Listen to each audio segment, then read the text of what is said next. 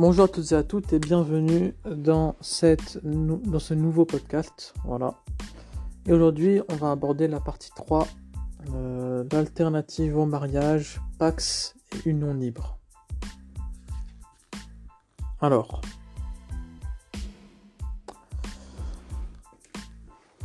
toujours en parlant du chiffre, euh, sachez que euh, c'est euh, le sida qui a fait émerger la nécessité de protéger les couples homosexuels en ce qui concerne leurs droits et aussi la volonté de faire cesser la discrimination envers les homosexuels. Cela a été un premier pas vers l'acceptation du mariage pour les couples du même sexe.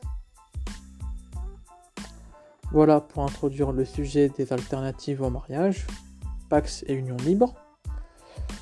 Alors, on va commencer par le Pax. Alors le Pax est en augmentation. Institué en 1999, euh, le Pax, hein, le Pacte civil de solidarité, il est en augmentation 209 000 en 2019, soit 4 Pax pour 5 mariages. Les mariages, si vous n'avez pas vu la première partie, je vous incite à regarder le premier podcast qui en parle. Les mariages, c'est... Euh, les mariages, c'est... Euh, les mariages, voyons voir. Les mariages, c'est 227 000 en 2019. Voilà. Alors que le Pax, c'est 209 000 en 2019. Voilà. Euh, donc voilà. Sachez que le Pax, euh, c'est un mode de vie en plein essor. À Paris, il y a eu 900 Pax et 600 mariages en 2019. Ce qui laisse penser que dans les années à venir, le nombre de Pax va dépasser, euh, le nombre de mariages. Euh, sachez que, que voilà, déjà à Paris, il y a plus de Pax. Hein. il y a plus de plus de 50% plus de Pax, 600 hein, mariages et 900 Pax. Donc plus de 50% en plus à Paris de Pax en 2019. Donc euh, les grandes villes. Les grandes villes initient les tendances qui ensuite peuvent se, généraliser. Ça c'est une convention ça. Hein. Le fait que les grandes villes initient les tendances qui ensuite peuvent se généraliser. Souvent, les couples se paxent dans un premier temps, puis se financent, puis se fiancent. Voilà, se financent. Souvent, les couples se paxent dans un premier temps, puis se financent et se marient éventuellement après avoir eu des enfants. Voilà, généralement. Donc, étape 1, ils se paxent. Étape 2, ils se fiancent. Étape 3, ils se marient éventuellement. Voilà. Euh, la part des couples homosexuels parmi les couples paxés a diminué. Voilà la, voilà l'information. La part des couples homosexuels parmi les couples paxés a diminué en 2019. 40% des couples paxés étaient homosexuels en, 1999 contre 5% actuellement. Voilà, contre 5% actuellement. Maintenant, euh, les séparations. Plus de 84 700 Pax dissous en 2016.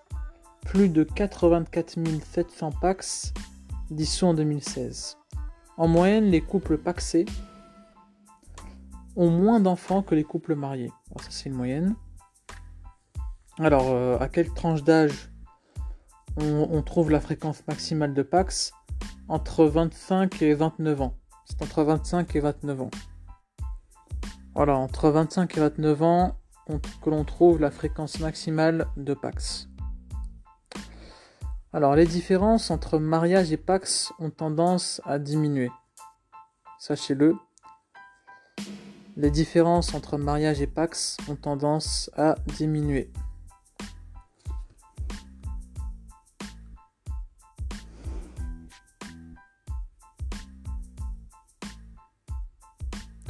Rapport à la vie de couple, on peut constater qu'il n'y a pas de recul. 6 adultes français sur 10 sont en couple. 96% de ces couples habitent ensemble. Il est de plus en plus fréquent pour les Français de vivre plusieurs unions cohabitantes. Ah, ça c'est à noter. Je vais le répéter plusieurs fois, je crois deux ou trois fois. Il est de plus en plus fréquent pour les Français de vivre plusieurs unions cohabitantes. C'est-à-dire ils n'habitent pas ensemble. Tu vois, ils cohabitent ensemble. Euh, voilà, ça, peut être dans des appartements séparés même. Euh, voilà, donc il est de plus en plus fréquent pour les Français de vivre plusieurs unions cohabitantes. Sur les Français vivant en couple, 74% sont mariés. Sur les Français vivant en couple, 74% sont mariés, 19% sont en union libre et 7% sont paxés. C'est-à-dire sur les 6 Français sur 10 qui vivent en couple, 74% d'entre eux sont mariés, 19% sont en union libre et 7% sont paxés. Bien évidemment, il y a un effet de génération. Plus on est jeune, plus on se veut libre entre guillemets.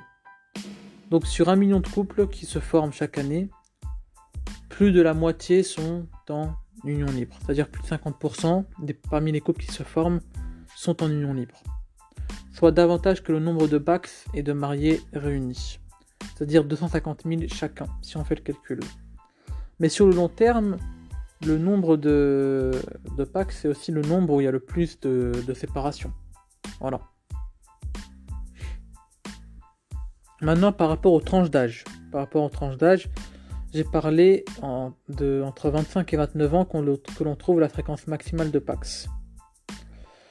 Alors, euh, plus de 87% des couples âgés de 20 ans sont en union libre. Contre 7% des gens âgés de 60 ans. Voilà. Plus de 87% des couples âgés de 20 ans sont en union libre, contre 7% des gens âgés de 60 ans. En France, le nombre de, des couples cohabitant en union libre a donc fortement augmenté. Voilà, donc euh, le nombre des couples cohabitants en union libre a donc fortement augmenté.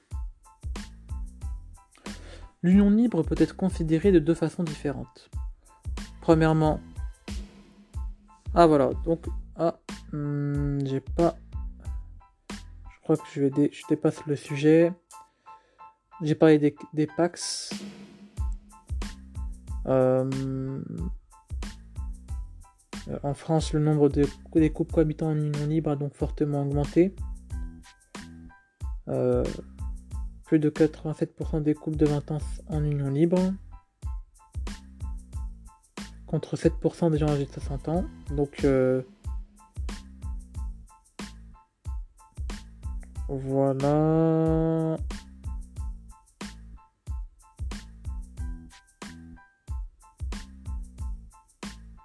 Donc ouais voilà, donc je, parlerai des, de l'union libre dans un, voilà, dans un prochain podcast. Voilà, ça va bien se passer, ça va bien se passer. Et voilà. Merci d'avoir euh, écouté ce podcast et on se retrouve dans le prochain podcast et on, va parler de, de, de l'union libre. Voilà, des unions libres. Ciao ciao.